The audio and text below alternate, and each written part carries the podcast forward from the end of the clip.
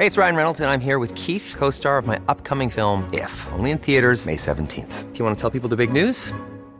All right, I'll do it. Sign up now and you'll get unlimited for $15 a month in six months of Paramount Plus Essential Plan on us. Mintmobile.com slash switch.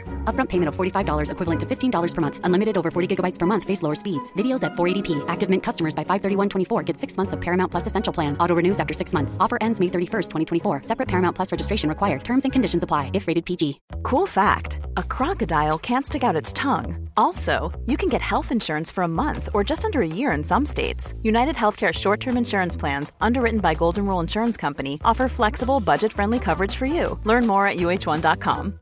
One size fits all seems like a good idea for clothes until you try them on. Same goes for healthcare. That's why United Healthcare offers flexible, budget friendly coverage for medical, vision, dental, and more. Learn more at uh1.com. Quality sleep is essential. That's why the Sleep Number Smart Bed is designed for your ever evolving sleep needs. Need a bed that's firmer or softer on either side? Helps you sleep at a comfortable temperature? Sleep Number Smart Beds let you individualize your comfort so you sleep better together. JD Power ranks Sleep Number number 1 in customer satisfaction with mattresses purchased in-store. And now, save 50% on the Sleep Number limited edition Smart Bed for a limited time. For JD Power 2023 award information, visit jdpower.com/awards. Only at a Sleep Number store or sleepnumber.com. I don't need a lot of brains in this business. I mean, I've always said if you got an IQ of 160, give away 30 points to somebody else because you don't need it in investments. What you do need is emotional stability. Wow. Very first tech IPO, and it's a big one. Stock market hit an all time record high today. A crash is coming. Now, whether it's six months from now, 12 months, 36 months, no one knows. There's a bear market about every five years. We've gone eight years without one. People have to realize this is the biggest IPO ever.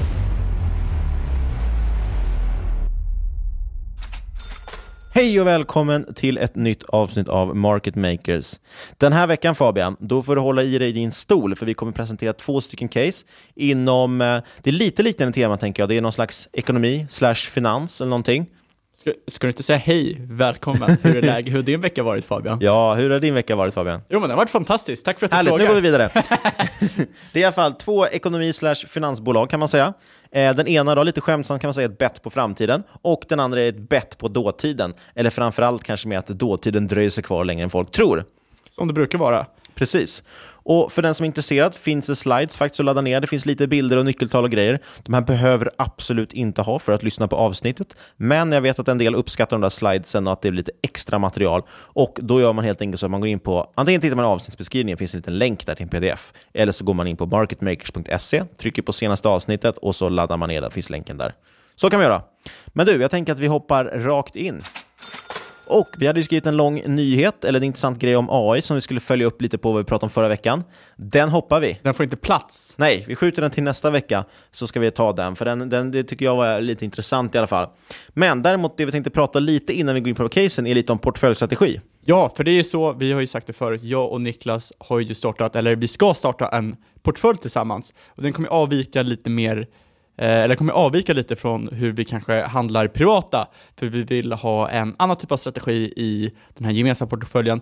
vi vill inte förlora varandras pengar. Exakt. Men vi är, är helt okej okay med att bränna våra egna pengar. Vi vill inte bränna varandras eh, pengar helt enkelt, och eh, då kommer vi köra lite mer Peter Lynch GARP-stil, om jag inte helt har eh, missförstått. Ja, vi får se. Vi får se om vi är överens. Eh, men vi tänkte väl kort kanske prata lite om strategin, eller hur vi tänker att vi ska lägga upp där. Vi har diskuterat bland annat innehavsstorlek och kanske landat i att eh, någonstans ska ett innehav uppta ungefär 10-20% av portföljen. Vilket betyder alltså att vi då har mellan 5 och 10 bolag. Ja, 5-10 bolag. Eh, och Det tycker jag är ganska intressant, men att man då skalar sig in också i bolag på ett annat sätt. Så man kanske plockar 5% åt gången till exempel. Och Då pratar jag för 5%-enheter. Sen har jag lite andra förslag, så här, och det är lite frågan hur man ska börja med. För nu är ju den, hela den här kassan då alltså 100% cash helt enkelt. Och då svenska kronor. Svenska kronor. Jag tycker en grej som är intressant eh, är ju till exempel att kanske eventuellt ha en del av den här kassan i guld. Absolut, absolut. Vad tycker du om en sån idé? Eh, guld är bra, jag skulle kunna tänka mig kanske ha i några andra valutor, beroende på hur länge man tänker hålla cashen. För tanken är ju lite så här, vi kommer ju gå lite långsamt framåt. Vi kommer presentera case löpande i podden och då sluta med att egentligen komma fram till, ja men tycker vi det här kan vara intressant att köpa eller inte? Varför skulle vi då köpa det? Eller liksom vad, vad ska vi reagera på så att säga? Eller trigga köpet på? Och vad skulle även tri kunna trigga ett sälj? Exakt. Och, och det... sen är inte då att man då smackar in alla pengar på en gång kanske? Nej, exakt. Sorry att jag ska, höll på att avbryta. Vi kommer ju alltid sätta upp regler när vi ska köpa och också regler när man ska sälja. Och det är väl det många tycker är det absolut svåraste. Och det är självklart det vi tycker är svårast också. Det är det alla tycker är svårast. Eh, så det är det vi själva vill bli bättre på. Vad skulle kunna vara exempel då på som triggar ett köp eller sälj egentligen ett bolag? Vi har ju snackat en del om det och vi har ju kommit fram till att vi kan ju både ha kvantitativa och kvalitativa eh, liksom mätpunkter eller regler, om man ska säga. Oftast har man ju någon typ av riktkurs där man vill köpa och eh, så kanske man har någon riktkurs där man vill sälja. Den riktkursen, även fast jag kallar det riktkurs, det behöver inte vara en aktiekurs. Det kan vara något som eh, ja, bolagen ska nå upp till vissa liksom, mål. Ja, eller en multipel kan det vara också. Multipel kan det vara, det kan ju också vara tillväxtmål. Eh, om de inte når de målen så säljer man, eh, till exempel exempel som både vi gjorde i eh, förra året, eller i alla fall jag gjorde förra året. Eh, när bitcoin inte nådde sin rörelsemarginal som Exakt. man hade prognostiserat. Eh, när vinstmarginalen för bitcoin eh, tappade 12%, då sålde jag direkt. Nej men exakt, och de här reglerna, de skiftar ju mellan bolag för att olika bolag kräver olika typer av guidning och regler. Eh, men det kommer vi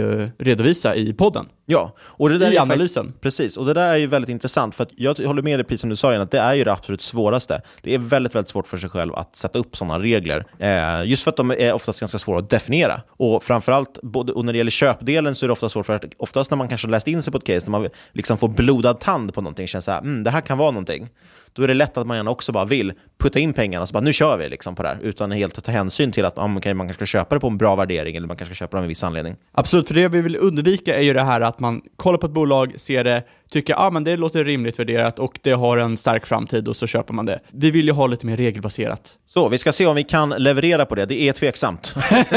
vi ska göra vårt bästa i alla fall, åtminstone redovisa hur vi tänker. Men jag tycker vi hoppar rakt in.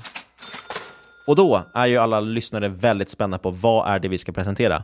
Som sagt, två case, gemensamma nämnaren i en slags finans ekonomi inriktning. Det ena bolaget bett på framtiden och det är Fortnox som eh, håller på med redovisning och bokföringssystem på nätet. Och det andra är lite mer bett på dåtiden kan man säga, för det är Loomis, alltså kontanthanteringsbolaget. Och jag tänker att vi sätter igång med Loomis först. Loomis är ju lite köttigare i alla fall, presentation och analys. Medan Fortnox, det har vi faktiskt lyft i ett tidigare avsnitt. Avsnitt fyra va? Är det så långt tillbaka? Ja, jag tror det. Är. Herregud. Ja, eh, men vi drar igång lite med Loomis då och berättar. Och det här är ju lite ett contrarian case, skulle man kunna säga faktiskt.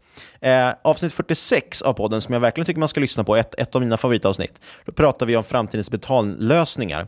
Eh, och som sagt, ett avsnitt vi rekommenderar för den som vill förkovra sig lite i det. Men Loomis de är ju, sysslar ju med något helt annat. De sysslar med kontanthantering, det vill säga motsatsen mot de här moderna betallösningarna som vi pratar om. Eh, och Det här kan tyckas lite bakvänt. De flesta svenskar inser att kontanter är på väg bort. Eh, jag slängde ut någon tweet här i veckan om att så här, ja, men, försök motbevisa mig i det här caset, typ. eller vad är era största invändningar mot att köpa Loomis? Och det var, samlade argumentet var ju framför allt just att ja, men jag använder inte kontanter längre eller kontanter är på väg bort. Eh, det intressanta dock är att kontanthanteringen ser faktiskt ut att öka och framförallt är Sverige någon form av, eh, vi är ganska unika på den punkten. Det är inte så många länder som är, är kontantfria eller ens går åt det hållet knappt. Och då har jag en liten rolig anekdot. Vad är det för anekdot, Niklas? Nu ska jag berätta. Jo, för när jag var i Dubai så träffade vi en kille från Schweiz, var han. Eh, och han skulle då till Sverige veckan efter och träffa någon tjej där och sådär. Eh, han skulle till Stockholm och då sa han till oss att han var, men ni som är från Sverige, jag måste bara fråga er en grej som jag har hört, som jag tycker låter helt orimlig. Och det var just, han sa då att det var en som sa till mig att jag behöver inte, den här tjejen hade sagt till honom att du behöver inte växla några pengar. Du behöver inte ha med dig några kontanter till Sverige. Och han fattade ingenting, men man måste ha med sig kontanter om man liksom ska kunna leva i en stad och vara någonstans. Eh, och då intygade vi såklart att nej, det är klart att du inte behöver ha kontanter. Sverige är helt kontantfritt. Eh, och han, han kunde verkligen inte begripa hur det skulle gå till. Och vi till och med sa då att bara för att avskräcka honom ytterligare då, så sa vi att ja, men vissa butiker accepterar faktiskt inte ens cash i Stockholm.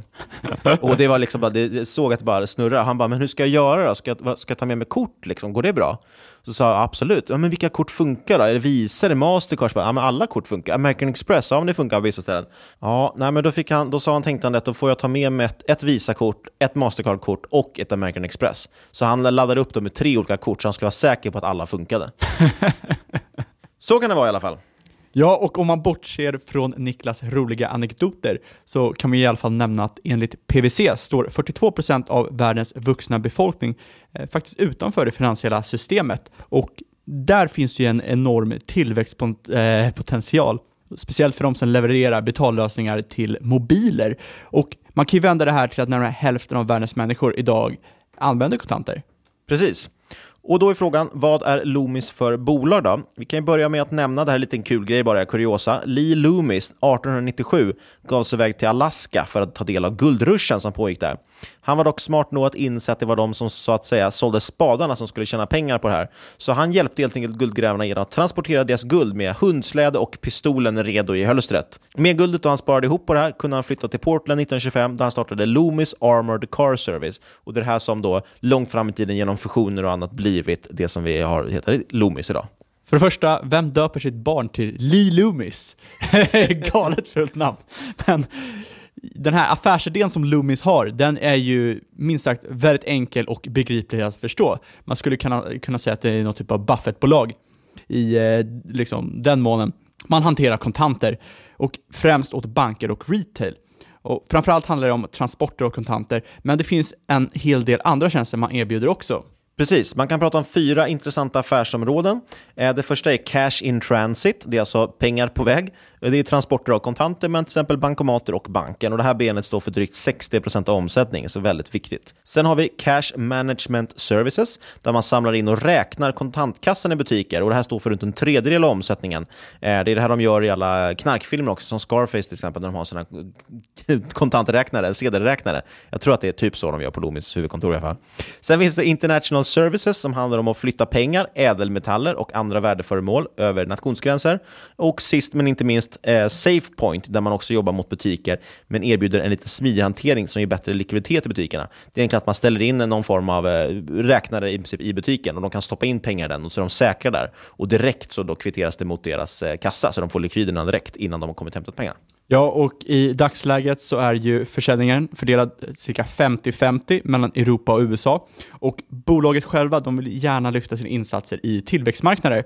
Men det här kanske ska ses som någon typ av option i dagsläget. Helt klart. Och när det gäller USA har man enligt bolaget själva då, en, en väldigt stark position och framförallt god tillväxt, både i form av ökade marknadsandelar samt att man har bättre kostnadskontroll där. Eh, generellt är amerikanska banker och butiker rätt, rätt mycket sämre än Europa på att just outsourca kontanthanteringen. Så det finns en viss tillväxtpotential där fortfarande faktiskt. Och just när det gäller kostnadskontroll, då har man ju haft tydliga marginalförbättringar och vi ser att ebitda, alltså inte ebitda utan ebitda, eh, marginalen ökar runt 10% 2013 till över 12% 2017. Varför de vill eh, liksom redovisa just ebitda, det är väl antagligen för att de har finast marginalförbättring där. ja, jag tror också de har haft det som ett, ett finansiellt mål de har satt upp. Eh, men jag faktiskt, det slår mig nu att jag faktiskt inte tittat varför man har droppat det. Eh, det vet jag inte. Det påverkar väl antagligen på ett sätt som de tycker är eh, ja, stör helt enkelt. Exakt, jag tror det. Men man kan ju inte extrapolera ut det här i oändligheten. Eh, men man ser i alla fall ett bra track record, det går liksom åt rätt håll eh, när det gäller att förvärva och förbättra. Största risken man ser här är dock om löneinflationen tar fart, eh, då en stor del av kostnadsmässan, kostnadsmässan, kostnadsmassan härrör till just löner. Och det är lite problematiskt eftersom vi faktiskt har sett att löneinflationen har tagit fart i flera länder. Precis, så det är någonting man verkligen ska hålla kik, eh, kik på. Och det här är lite farligt, det har vi inte ens nämnt än, men de kommer ju med rapport här i morgon. Vi spelar in tisdag den 29 januari. Rapporten kommer alltså onsdag den 30 januari och avsnittet släpps den 31 på torsdagen. Så det är lite, lite farligt här vad vi sitter och säger nu eh, och hur vi ska göra med den här eh, positionen egentligen. Eh, men bolaget handlas i alla fall på large cap-listan i Stockholm, har funnits på börsen sedan 2008 då det knoppas av från Securitas. Det är lite synd eh, att det ligger sedan 2008 bara för det att man tyvärr lite svårare då för att mäta hur de hanterar en lågkonjunktur till exempel. Det hade varit kul att kunna kolla på den perioden. Eh, och vi kan i alla fall se att aktien har ökat över 400% sedan introduktionen, så det, det, är en fin utveckling. Och Det man kan säga då är att Loomis har ett beta på 1,11 om man nu tycker sånt är intressant. Den tenderar alltså att svänga lite mer än börsen om man nu bryr sig om det i sin portfölj. Ska vi bry oss om det i vår portfölj, Fabian, tycker du? Jag är totalt ointresserad av beta. Jag är faktiskt rätt ointresserad av beta också. Eh, det kan vara intressant att ta hänsyn till ibland beroende på vad du har för, vill ta för riskprofil eller typ av aktier. Ja, och vi har ju pratat om det till exempel i eh, vårt avsnitt om defensiva bolag. Så finns det ju anledning att titta, men då oftast så sekt, vet du, sorterar man inte ut dem eller filtrerar ut dem på att de har låg beta, utan det är snarare en, en kvalitet kan man säga man tittar efter också. Sen om, allting beror ju på vad du har för strategi och just kolla på beta är ju den strategin vi försöker ha just nu. Det kanske inte är, kanske inte är rätt helt enkelt. Jag, jag, jag, tror inte att det är den liksom, analysen man lägger på eh, kursen, i alla fall betadelen, volatiliteten på aktiemarknaden, är relevant. Men om man hoppar tillbaka till Loomis då, då, eh, själva bolaget, så har de ju inga tydliga ägare. Största ägaren är Blackrock, som är världens största kapitalförvaltare. Men vi hittar även en del svenska banker, eh, samt Fidelity här också. Summa summarum är ett bolaget främst ägs av fonder, många av dessa mer eller mindre passiva. Kikar man på de ETFer som äger Loomis är det främst nordiska och europeiska small och midcaps. Lite tråkigt kan jag tycka. Det känns lite som ett tjänstemannabolag på så sätt att det inte är riktigt någon som är helt investerad i det här bolaget. Eh, samtidigt också svårt då när det blir ett så stor, stort bolag. Eh, två ägare som däremot sticker ut lite grann, som jag tycker kan vara intressanta, det är ju Spiltan. De har bolaget i tre av sina fonder. Eh, Spiltan Aktiefond Dalarna, Sverige och Småland. Eh, Spiltan har ju faktiskt aktivt förvaltade fonder med hyfsat bra track record också. Jag tycker det känns lite som något kvalitetstecken i alla fall. Det känns som ett bolag right up their alley, som man säger. Sen finns ju även investmentbolaget Latour på ägarlistan och jag vet ju att det är ett bolag du gillar väldigt skarpt. Jajamän, börsens finaste investmentbolag. Och eh, intressant är också att blankningar av det här bolaget har ökat kraftigt under 2018 och senaste mätningen som eh, vi har sett indikerar närmare 4% av kapitalet är blankat. Och det gör ju att Loomis är en av de tio mest blankade bolagen i Sverige enligt Inside Voice. Och eh, här kan ju vara trevliga möjligheter till en eh, short squeeze kanske. Precis, och det där tycker jag faktiskt, det kommer vi komma tillbaka till. Jag tycker det är en av de lite intressantare grejerna med bolaget som rent tekniskt i alla fall kan driva på en liten kursuppgång.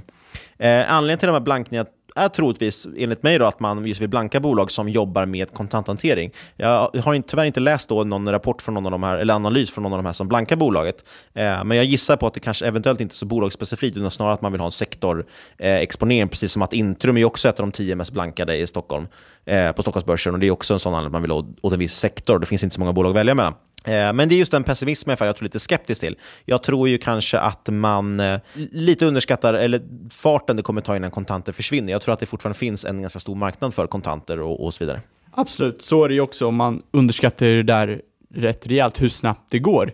Eh, förhoppningsvis så är ju inte blankningen på grund av någonting vi inte sett eller uppmärksammat ur balansräkningen. Men, och det, det, kan man nämna, det finns en viktig aspekt som jag tycker vi ska inkorporera i vår analys också, som vi inte har med nu, men som vi själva ska, måste ta fram. Och Det är just hitta eh, någon, just, någon analys från där de visar upp shortcaset. Vad är det egentligen som gör att det är, som du säger, så att det inte är någonting konstigt i balansräkningen och så som vi har missat helt enkelt. För I en värld av långbias är, ju... är det väldigt svårt dock. Ja, och blankarna är ju generellt, brukar man ju säga, tycker, eller man kanske inte brukar säga det för sig, men jag tycker ju oftast är de lite smartare än långarna, för att de jobbar ju faktiskt mot en väldigt långsiktig trend och brukar anstränga sig lite hårdare. Men har inte det bara med att göra att det finns mycket mindre urvalsgrupp? Jo, så, så snittet blir ju smartare per... Ja, ja, precis. Men just därför. De gör oftast ett gediget arbete. Men något som är med, viktigt att ha med sig i alla fall, och det var därför vi sa att det här med marginalen stigit, vilket tyder på att man kan förvärva och förbättra. Det är nämligen så att Lumens är något av en förvärvsmaskin. Eh, bolaget bildades ju faktiskt genom en fusion, som jag nämnde, mellan Wells Fargo Armored Service, Wells Fargo känner vi igen, en av, eh, vad heter det? USAs största banker och Loomis då... Skandalbanken nummer ett. Jajamän. Eh, och förvärven då påverkar givetvis tillväxtsiffrorna väldigt mycket och även andra siffror, så det här måste man vara väldigt uppmärksam med. Ja, och just förvärv är också lite intressant då Goldman gick ut för någon vecka sedan och sänkte riktkursen för bolaget. Och anledningen till det här var delvis för att man räknar med färre förvärv framöver, då man eh, justerat ner sina prognoser för hur mycket man kan belåna bolaget. Och Konsolideringspotentialen i sektorn bedöms dock fortfarande vara äh, rätt god. Man räknar också framöver med pressade marginaler, främst på nordamerikanska marknaden, och tycker därför att man tycker helt enkelt att det finns billigare peers till Loomis. Det här gjorde ju att Goldman sänkte riktkursen till 360 kronor från tidigare 390. Och då kanske det ska nämnas att bolaget idag handlas cirka 287-288 kronor. Så enligt Goldman finns det ju uppsida. Precis, eh, runt en 20 procent eller något sånt blir det väl. Eh, och där ska det nämnas också, idag faktiskt, tisdagen den 29 januari som sagt, så gick ju Loomis ut och, med, och annonserade ett förvärv av ett tyskt bolag. Eh, så lite förvärvskrafter finns det kvar. Och som sagt, det är viktigt att hålla koll på att det ändå driver på tillväxten i det här bolaget. Generellt dock har bolaget stått rätt stilla, eller aktien ska jag säga har stått väldigt stilla de senaste åren. Eh, därför tycker jag det kan vara lite intressant att kika på. Det kan vara ett sånt här bolag som folk har lite ratat och när det väl då tar lite fart och man kanske dessutom får en liten short squeeze i det så brukar det kunna då bryta ut som det så fint heter. Men ska vi bränna av lite nyckeltal? Det tycker jag låter fantastiskt. Vi kan, kan vi kan också, förlåt att jag avbryter, ja. vi kan ju bara nämna att i princip alla nyckeltal här kommer från Börsdata. Och det säger jag inte för att det är sponsrat, utan det säger jag för att det är de som är skyldiga till felaktiga beräkningar. Ja, det, det är svinbra att ha en liten disclaimer där. Ja, men det är lite så, så, för man gör ju lite olika med om man kör eh, trailing 12 months, eller alltså rullande 12 månader, eller senaste årsslutet, eller om det är framblickande och så vidare. Så det här är allt är Börsdatas beräkningar. Loomis handlas idag till ett P runt 13, vilket är i linje med historiska snittet. Och Loomis är i min bild ett bolag som sällan överraskar, så man kan ju förlita sig relativt väl på siffrorna. Caset består alltså inte av en multipelexpansion, utan snarare förbättrade marginaler och lite högre tillväxt än prognoserna samt förhoppningsvis ett utbrott ur konsolidering och därmed en short squeeze. Händer inget av detta har man åtminstone utdelning att luta sig tillbaka på och det är ju lite annorlunda från våra normala case vi kanske har i podden. Så kan man säga. Sen kan man säga att price of sales ligger runt 1, tycker jag också är rimligt och ganska eh, i linje med historiskt snitt. Direktavkastningen ligger runt 3% så det är en liten krockkudde där. Man har också höjt utdelningen årligen, men som sagt, det var ju sen det avskildes då från Securitas eh, 2008. Även vinst per aktie och eget kapital per aktie har då ökat ganska stadigt. Men som sagt, återigen förvärvsdrivet också. Det man kan säga det är att vinsttillväxt och PE eh, ligger i linje med varandra ungefär. Bolaget har de senaste 67 åren handlats kring ett PEG-tal på 0,4 till 1,3, vilket är en bra värdering. Och eh, tillväxten ligger alltså i linje med multipeln. I dagsläget ligger PEG-talet på 0,7 för eh, tredje kvartalet 2018, vilket enligt mig låter rätt intressant. Ja, det låter som ett eh, ganska billigt. Sen är det ju inte riktigt en tillväxtcase på det sättet, men det är ändå ett eh som sagt, eftersom multipeln är låg så, så, krävs inte heller så hög vinsttillväxt för att få ett lågt eh, PEG-tal heller. Eh, men sen ska det också sägas att man är inte så farligt belånad trots många förvärv. Soliditeten ligger någonstans 47% och nettoskuld genom ebitda, där har vi D igen, ligger på 1,3. Och eh, där har man haft en maximal nettoskuld genom ebitda på typ 2. Eh, och det är det då också Goldman räknar med i den analys vi nämnde tidigare. Det sänkte man från 2,5 tror jag var till 2, sa man, och då justerade man ner helt enkelt förvärvsprognosen. Men idag ligger man, då har man ganska mycket utrymme på uppsidan om man skulle vilja belåna bolaget och någon köpa mer grejer.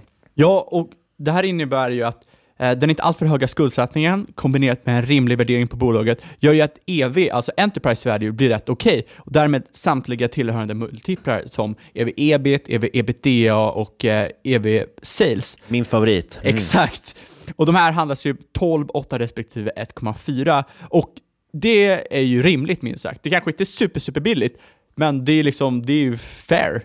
Jag tycker egentligen allt här, alla nyckeltal man kikar på, och sagt, man ska säga att det finns eh, mycket man kan säga om multiplar, att det inte är hela, eller det bästa måttet alltid. Men generellt, ser man över den, den biten, det som är berättat nu, så tycker jag i alla fall att bolaget ser rimligt värderat ut. Inte billigt, inte dyrt. Eh, eventuellt PEG-talet där som kan vara lite billigt då kanske. Eh, och som sagt, jag ser i alla fall inga större överraskningar när det kommer till tillväxt. Eh, men jag tror samtidigt också att prognosen eventuellt inte är jätteuppdragna.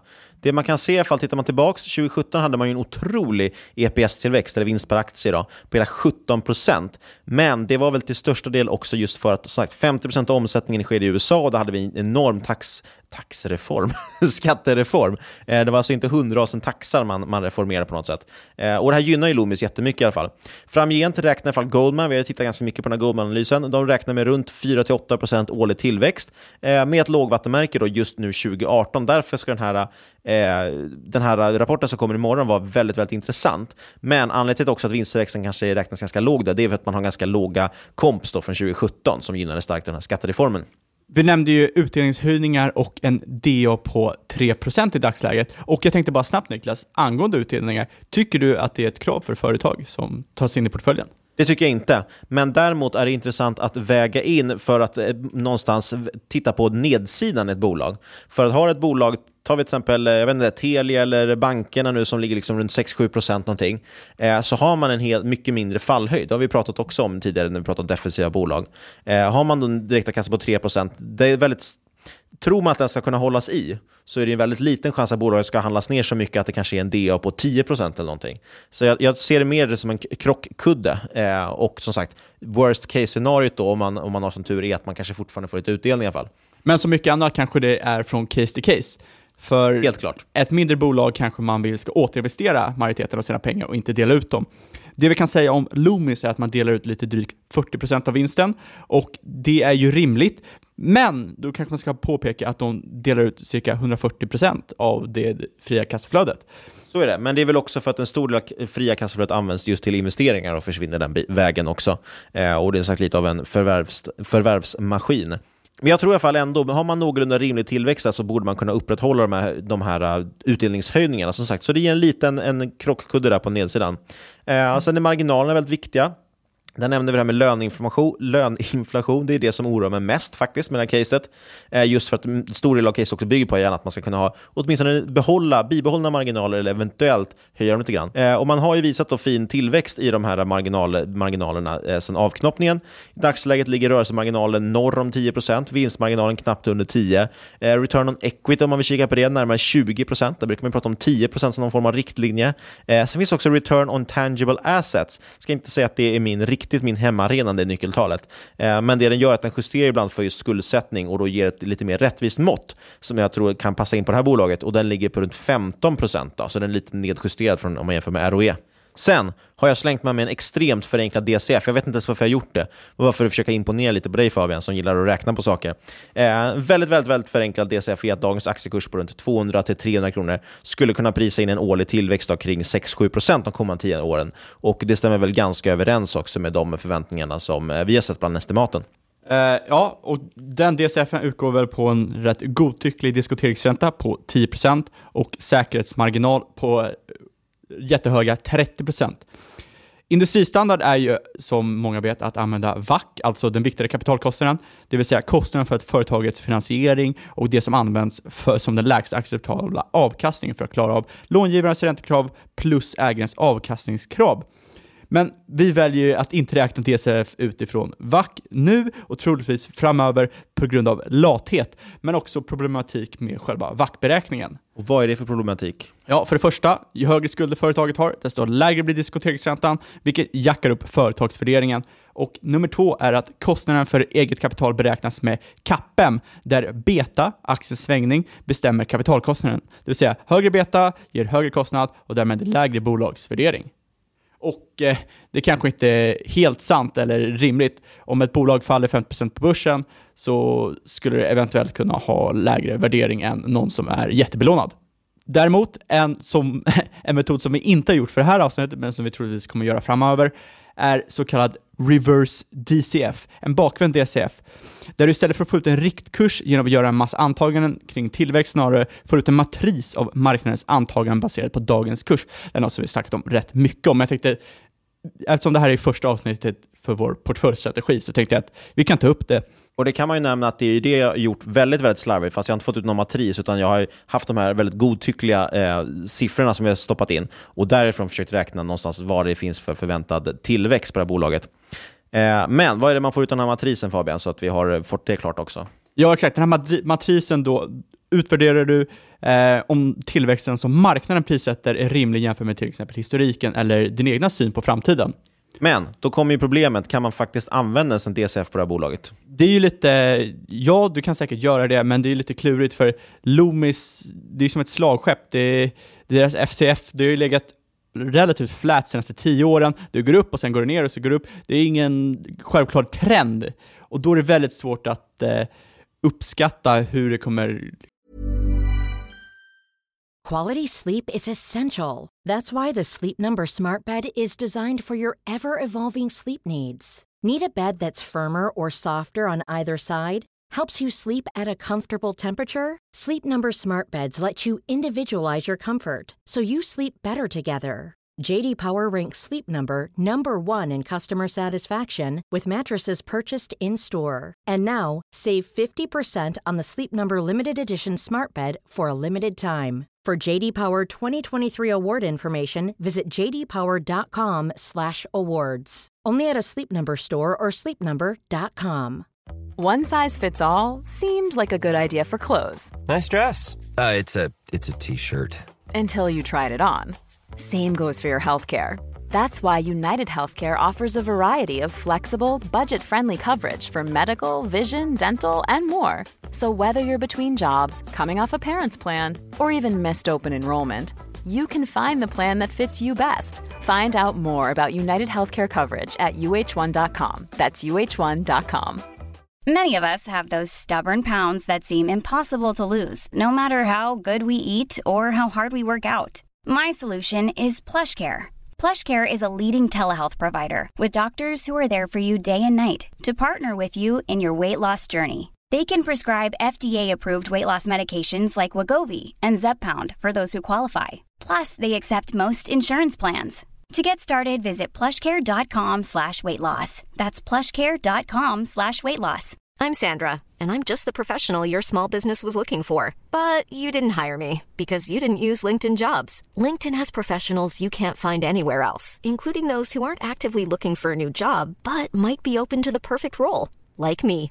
In a given month, over 70% of LinkedIn users don't visit other leading job sites. So if you're not looking on LinkedIn, you'll miss out on great candidates like Sandra. Start hiring professionals like a professional. Post your free job on linkedin.com/people today. Hey, it's Ryan Reynolds, and I'm here with Keith, co star of my upcoming film, If, only in theaters, May 17th. Do you want to tell people the big news? All right, I'll do it. Sign up now and you'll get unlimited for $15 a month in six months of Paramount Plus Essential Plan on us. Mintmobile.com slash switch. Upfront payment of $45 equivalent to $15 per month. Unlimited over 40 gigabytes per month. Face lower speeds. Videos at 480p. Active Mint customers by 531.24 get six months of Paramount Plus Essential Plan. Auto renews after six months. Offer ends May 31st, 2024. Separate Paramount Plus registration required. Terms and conditions apply if rated PG. Som går i framtiden. Ja, för av den enkla att en DCF utgår ifrån att man har en tillväxt. Till exempel att ja, men vi sätter räknar på att det ska växa 3% och då är det ju kassaflödet måste ju växa då 3% varje år. Eh, slår det fram och tillbaka mellan kvartalen så finns det inte riktigt någon tydlig trend där. Ja, och det är därför Goldman till exempel använt en multipelvärdering, eh, EV genom ebitda, för att få fram sin riktkurs vi snackade om tidigare i avsnittet. Och eh, lågt då free cash flow kan innebära höga kapitalbehov för företaget, eh, men det kan också innebära att man har många investeringar. Det var det här jag nämnde tidigare med att som sagt, det är en förvärvsmaskin och det stör då de här posterna. Eh, eftersom fritt kassaflöde räknar investeringar som görs för att hålla ett företag vid liv och det som görs för att få företaget att växa som likadana investeringar så behöver liksom inte ett lågt eller stagnant fritt kassaflöde vara negativt. Eh, företagaren har helt enkelt hittat goda möjligheter för att investera sitt kapital i tillväxtmöjligheter och i Loomis fall vet vi att det har skett mycket förvärv. Eh, så det är antagligen en god användning med kapital. Jag tycker att man kan se det just på de här äh, olika eh, avkastnings... Eh, vad säger man? Nyckeltalen, här ROE och eh, Return on Tangible Assets och så vidare. Jag förutsatt att det inte är helt katastrof ma affärer så uh, det är rätt svårt för oss att avgöra just i denna stund. Vi är inga ma experter någon av oss. Nej, men det är därför man också kan ta fram den till exempel ebitda-marginalen då, som de har pekat på. Som, eh, som sagt, de förbättrar de flesta av sina marginaler och det kan i alla fall tyda på någonstans att det finns en, en stor driftsfördel med att plocka upp de här olika aktörerna och inkorporera dem. Man verkar kunna klara av att hantera det. Ska vi försöka sammanfatta det och framförallt liksom ta fram vad båda vi tycker om bolaget. Ja, vi har glömt att nämna det här med så kallade megatrender också. Ja. Det har jag läst på internet, det är väldigt viktigt. Eh, då tycker jag att man kan ju slänga in den viktigaste megatrenden av allt, och det är ju det vårdslösa, det vårdslösa tryckandet av pengar av våra centralbanker. Det ökar ju money supply, och därmed om vi då har tur i det här fallet så leder det till hyperinflation. Eh, och som vi har sett från Venezuela när man har stora lastbilar med pengar på, eller som i Tyskland på 20-talet när man tapetserade väggarna med sedlar. Det vore ju jättebra för Loomis som får frakta runt alla de här jättepengar sedlarna. Äh, skämt åsido. Eh, men det som ska sägas, jag sa ju att aktien har legat ganska flät. Den har dock slagit. Eh, så tittar man på det tekniskt, nu är inte riktigt det min hemmaarena heller, men tittar man på det tekniskt så har den slagit inom ett intervall de senaste åren. Eh, och just nu är vi på en rätt intressant nivå. Och det är lite det här jag har varit ute efter, för att vi är på en intressant nivå där vi sett att man både hittat stöd och motstånd. Vi har alltså både vänt och lyft på den nivån flera gånger. Vilket skulle betyda att skulle man kunna då få ett lyft från den här nivån, eh, ja, så, så, så har man helt enkelt en ganska intressant uppsida för att du får eh, eventuellt också då en short squeeze, som sagt, när du trycker ut en del blankare. Och skulle man tappa lite krafter från den här nivån, kanske runt 10-15% ner till 260-250 kronor någonting, eh, då tror jag att det kan vara en idé att kliva av, för då borde då antagligen, eller kan tänkas upprepa det tidigare mönstret. Då. Eh, och då kan man kanske avvakta lite bättre lägen. Men som sagt, får man ett uppställ kan det vara rätt intressant, speciellt om man lägger till den här stora andelen blankade aktier. Eh, som sagt, ett av Stockholmsbörsens tio mest blankade bolag. Och det kan ge ett rätt schysst tryck uppåt, man får en breakout på det. Vad skulle du säga bull case, bear case och din slutsats är kring Mm. bolaget då? Ett bull case, alltså ett bästa scenariot, eller bästa vet jag inte såklart, men ett, ett rimligt bra scenario, det är att man kanske slår sina tillväxtprognoser, eh, helt enkelt höjer sin marginal lite grann, eh, är lite bättre än vad marknaden trott, och då får en liten fin uppvärdering. Och sen har man fina förvärv, driver på tillväxten. Som sagt, en anledning till att man sänkte riktkursen från Goldman i alla fall var för att man tror att tillvä- eller förvärven ska minska. Vi såg senast idag att det kom ett nytt förvärv. Kanske var det för att avleda i från en dålig rapport imorgon, det vet vi inte. Eh, och sen kanske man driver på på tillväxten, framförallt då emerging markets som kan vara intressant, där faktiskt kontanthanteringen växer. Eh, och som sagt, short squeeze, det har jag nämnt väldigt många gånger, jag behöver inte ta det igen. Bear case däremot, ett sämre scenario. Och det är här som är lite intressant just, för att här ett av de sämre scenarierna är väl egentligen att man mest står stilla faktiskt och slår. Och, eh, men då fortsätter man ju faktiskt leverera utdelning. Så jag ser att risken, tycker jag, är ganska låg i Loomis. Däremot är inte uppsidan jättestor, men det är ett halvintressant case. det är ett ganska intressant case. Eh, så ingen enorm uppsida, men samtidigt också en ganska låg risk. Och då får vi en rätt fin risk-reward ratio ändå. Eh, jag skulle nog tagit en initial position och sen kanske utvärdera då när Q4 nu för 2018 landar, för då får vi ganska mycket mer information. Men... Och framförallt hålla koll faktiskt på de här tekniska varorna, egentligen bara se att den, den tar sig upp från den här nivån vi har sett. Och återigen då, rapporten kommer in alltså dagen innan det här snaps, så ni sitter ju med facit ni som lyssnar på det här. Ja, och då skulle vi ändå inte hinna ta en initial position. Nej, det är sant. Men jag... Men eh, ja, då ska vi hoppa in på vad jag tycker då. Bear. Ja, och... ska vi det? Nej, Okej då. skiter i det. Ja, kör du då. Nej, men jag, för det första, jag kan ju säga det att det var ju Niklas som sa att vi skulle köra Loomis och Fortnox i podden idag. Och jag tyckte det var väldigt intressant, för jag har faktiskt aldrig läst in mig på Loomis. Och det var mycket mer intressant bolag än vad jag trodde. Och jag anser att man bör bevaka Eh, för det kommer troligtvis bli ett väldigt intressant bolag. Med det sagt så tycker jag att man bör vara mer konservativ angående värderingen. Eh, kollar man till exempel på Goldmans analys, där de har en riktkurs på 360, så antar man EV ebitda Ja, för det första, det är inte mitt eh, favoritnyckeltal, men man antar att den ska ligga på 7 framöver, vilket ser väldigt rimligt ut om man drar ut det på 10-årssnittet, som faktiskt ligger strax under 7. Så det ser inte så eh, häftigt värderat ut då. Men man ser att mellan 2009 fram till 2014 så hade man ett snitt ev ebitda på 5,5 och senare har man sett en multipelexpansion som lägger EV ebitda över 8. Vilket, ja, slår man ut det här på 10 år, Eh, alltså hela cykeln, ja, då får man ju den på 7. Men eh, det kanske ger något snedvriden värdering nu när man kanske ska förvänta sig lite avtagande tillväxtmål. Smäller man in då en lite mer konservativ ebitda på 6, ja då får man en riktkurs på 300 och med en säkerhetsmarginal om 20%, ja då får vi kursen på 240 kronor, vilket är 20% under dagens kurs. Men så är det också fegt med säkerhetsmarginal. Ja, det, det är faktiskt sant. Det är väldigt häftig säkerhetsmarginal, men jag tycker man ändå borde ha någon typ av marginal eh, för just den här ebitda eh, multipeln då, då, som jag tror är i häftigaste laget. Men som sagt, det kanske är alldeles för konservativt. Eh, använder man 20% säkerhetsmarginal på ebitda 7 så får man 288 kronor och det är faktiskt också under dagens värdering. Så båda liksom, estimaten är rätt konservativa, men det här är troligtvis ingen homerun-investering, i alla fall inte än. Och då kommer man in på min bear, base och bull case. Bear, ja det är att man tappar 20%. Det tror jag dock inte, alltså sannolikheten för det är relativt liten. Base är att man sitter och plockar utdelning och bull är eh, att Elon Musk köper upp företaget.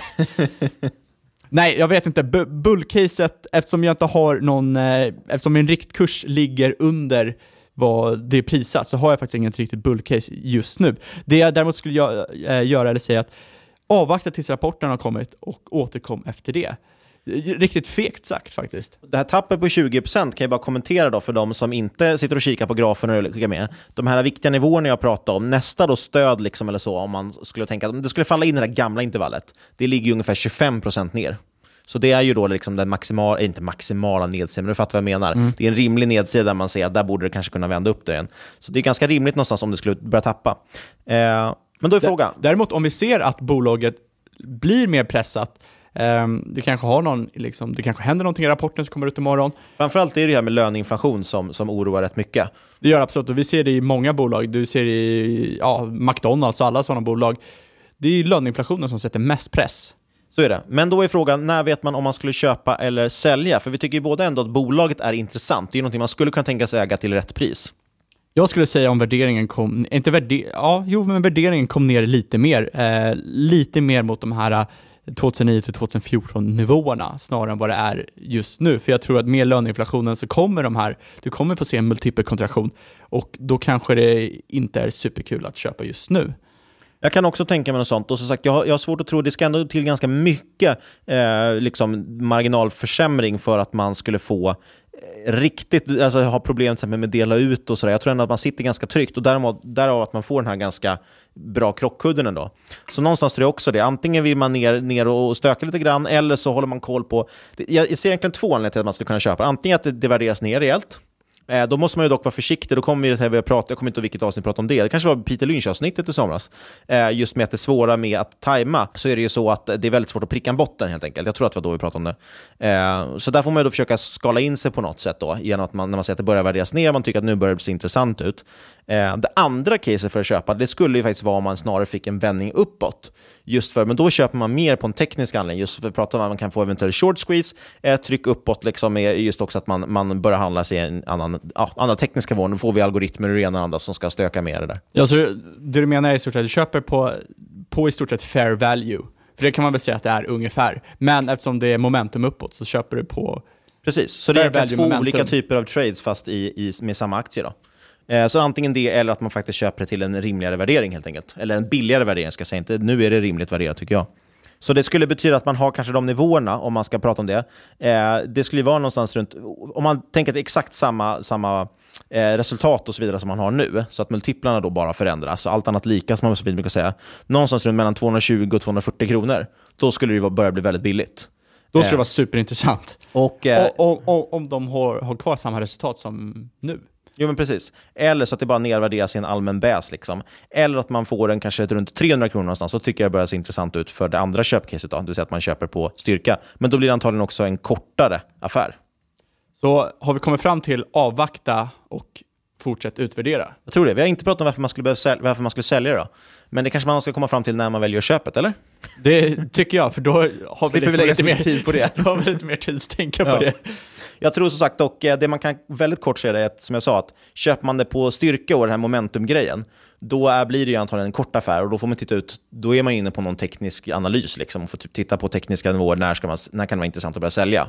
Eh, medans, eller ha någon rull, vad heter det? glidande stopploss till exempel, att man flyttar upp den hela tiden så att man plockar efter en viss nedgång. Då. Eller så är alternativet att har man typ, kommer in på värderingsnivå, då tror jag att det blir en längre då får man ta, tänka att det är ett längre case helt enkelt. Absolut. Och köpa absolut. det när man tycker att det har börjat värderas upp igen. Och det kan handla om åratal. Det kan ju vara kanske i slutet på nästa cykel, när man får ett EV beta 7 igen. Så, så kan det faktiskt vara, absolut.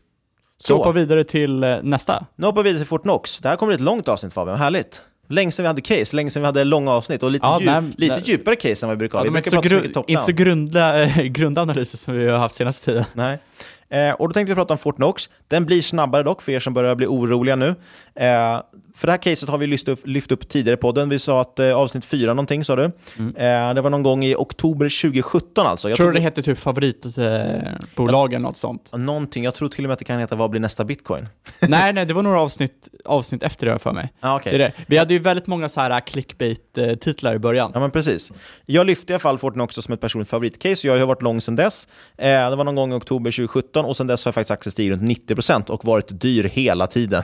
ja, min, eh, det var ju en av min tjejs första aktier faktiskt. På snyggt. grund av eh, dig i podden. Oj, vad snyggt. Ja. Jag vet att hennes eh, absolut första var Axfood, typ några dagar innan rapporten. Sen, sen sjönk den 7% och sen var det varit lite dålig stämning hemma va?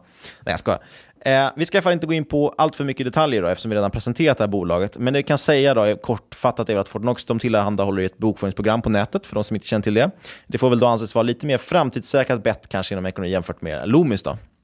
Ja, det som är intressant med Fortnox, det är givetvis alla tilläggstjänster som ger en inlåsningseffekt. Och eh, jag tror att vi även i avsnitt 4 nämnde finansieringsdelen eh, man satsar på, där man hjälper bolagen med olika finansieringsalternativ. Men det som varit det stora frågetecknet kring Fortnox, det är givetvis den höga värderingen samt frågan om konkurrens. Om vi börjar med värderingen så kan vi säga att bolaget i oktober 2017 handlades till runt P50 och idag handlar aktien till P67. Smaskigt. ja, verkligen. Eh, tittar vi tillbaka så 20 till 2010 ser vi att bolaget handlats i ett intervall. Man har haft ett P mellan 30 och 60. Det blir nästan lite larvigt att prata om intervall för att det är så stort slag mellan P30 och 60. Eh, men det vis, finns ändå ett ganska tydligt intervall och varje gång den kommer upp där runt, runt 50-60 så vänder det ner helt enkelt och värderas ner. Och så håller det på sådär fram och tillbaka. Eh, det skulle då indikera att vi är ett ganska övervärderat läge idag historiskt sett. Där ser vi även då på PEG-talet i Fortnox som brukar handlas runt 1 eh, eller under 1 till och med, men idag är faktiskt uppe på hela 2. Och det är väl antagligen den här haussen. folk pratar om det på Twitter, det är många som lyfter fram det och folk tycker att det här är ett kvalitetsbolag. Och framförallt tror jag en väldigt viktig sak är att folk har accepterat att okay, det här är ett bolag som ska vara dyrt. Eh, och det finns bolag som förtjänar, förtjänar premievärdering, men de förtjänar inte oändliga premievärderingar. Slår vi ihop detta med andra faktorer samt väger in att vi troligtvis står inför en lågkonjunktur och redan börjat se rekordmånga konkurser bland mindre företag i Sverige, eh, och det är något vi har nämnt många gånger i podden, ja, då kanske man kan ifrågasätta den här värderingen rätt starkt. Mm. Och samtidigt som jag sa, då Fortnox alltid beskyllts för att vara övervärderat. Eh, så en tanke då kan vara att ta in en bevakningspost kanske för att fylla på över tid. Eh, I slutändan är det fortfarande ett väldigt intressant bolag tycker jag med en stark position. Vilket då leder in oss på den här frågan om konkurrens som jag tycker är intressant. För att oktober 2017 så såg situationen väldigt annorlunda ut. Då var man orolig för de här eh, olika automatiserade bokföringstjänsterna. Precis, när det gäller konkurrenter har det stora hotet ansetts vara automatiserade tjänsterna som Doer, eh, Win och Bokio för att nämna några. Och det är dock ett överspelat hot enligt eh, oss. Precis som vi pratade om förra veckan så överskattar man AI och ML, alltså Artificial Intelligence och Machine Learning, om ni inte har greppat det hittills. Eh, åtminstone i det korta perspektivet och bokföring, ja det är faktiskt mer subjektivt än vad man kanske kan tro. Och olika bolag har olika behov och det finns inte någon one size fits all-lösning. Nej, så det, det som är intressant nu, det man sett spelats ut över det här senaste året då, är att de här tjänsterna, det, det, är svårare helt enkelt än vad man tror, precis som många andra saker som man ska automatisera. Tar vi Doer då, bara som ett, drog ett snabbt exempel, där, de omsatte 2017 knappt 30 miljoner och gjorde då 15 miljoner i förlust. Eh, inte jättekul siffror. Det ska nämnas att de såklart är nystartade och så vidare. Eh, och för de här nystartade konkurrenterna så är det helt enkelt frågan om, kan de fortsätta ta in nytt kapital tillräckligt länge för att hinna uppvisa lönsamhet? Jag tror att bokföring med hjälp av AI känns som ett klockrent projekt att dra in kapital till, men det kanske är troligtvis eh, svårare att leverera på i verkligheten helt enkelt. Ja, och minska riskviljan samtidigt som avkastningskraven ökar tack vare till exempel höjd ränta. Ja, då sitter nog många av dessa bolag i en rävsax. Och det är inte kanske något nytt för den här podden. Nej, och utöver de här konkurrenterna så konkurrerar man också givetvis med företag som Visma, som Fortnox väl är en form av avknoppning från kan man säga, lite förenklat. Och min bild är också att man ligger långt före faktiskt Visma, speciellt när det gäller just att integrera med andra tjänster. Eh, det finns en uppsjö av bokföringsprogram och få är, väldigt, eller få är så flexibla och lättarbetade just som Fortnox när det gäller att integrera med system för tidrapportering, kundhantering eller vad det än är för någonting man redan har i, idag i sin verksamhet. Sen är de såklart inte bäst i allt, men till det pris som man betalar för Fortnox så sticker de verkligen ut bland konkurrensen fortfarande. De ligger väldigt långt fram där och jag ser inte riktigt någonting, någon uppstickare som kommer förbi det. Något som kan vara ett större hot tror vi är tjänster likt Redflag, eh, Cool Company eller Frilansfinans som helt tar över administrativa delen av företagandet. Känner man inte till vad de gör så kan det nämnas att där står det ju då tekniskt sett som anställd till, om vi tar vi frilansfinans till exempel. Så det är de som skickar dina fakturor och så tar de bara en liten en marginal däremellan och betalar ut till dig. Ja, och det är ett rätt ypperligt alternativ för konsulter och egenföretagare. Här tror vi att Fortnox kan tappa en del, men samtidigt är väl inte helt vanligt att egenföretagare gör sin egen bokföring, utan det läggs oftast ut till någon redovisningskonsult som i sin tur kanske använder Fortnox. Då ska vi köra lite nyckeltalsbonanza igen då. Återigen så kan vi nämna det börsdotter där, ingen sponsring, även om vi tycker att det är värt att nämna ändå, för det är en fin tjänst. Ja, de, är redan, de sponsrar väl en annan Linköpingspodd? Jajamän, det gör de. Den kan man lyssna på i avsnitt, eh, vad det nu var, på min födelsedag i alla fall. det kom ut i december någon gång. Skuldsättning för Fortnox ser helt okej ut. Du har en solidaritet på 40%. Eh, Fortnox sitter även på negativ nettoskuld, vilket betyder att omsättningstillgångarna överstiger skulderna, något som är mycket positivt när det gäller att överleva. Just nettoskuld är ju lite som ett HIV-test, man vill gärna att det ska vara negativt. det var faktiskt bra. Första skämtet. Dessutom har de noll i långfristiga skulder, vilket är väldigt intressant framförallt för ett mjukvaru eller SAS-bolag, vilket man gärna vill ska ha låga skulder eftersom det generellt krävs lägre investeringar än andra branscher. Varför har bolaget en premievärdering då? Jo, för man uppvisar en stark tillväxt kvartal efter kvartal, både när det kommer till vinst, omsättning, eh, nya kunder och så vidare. Vinsten har faktiskt snittat över 50% tillväxt sedan 2012. Eh, det är galet. Eh, även marginalerna fortsätter öka, vilket är väldigt trevligt. Så det är alltså ökade marginaler, du har ökad omsättning. Det ger en otrolig skjuts till vinsten. Eh, vinstmarginalen i dagsläget på, på drygt 17 procent, stadigt ökande sedan 2011.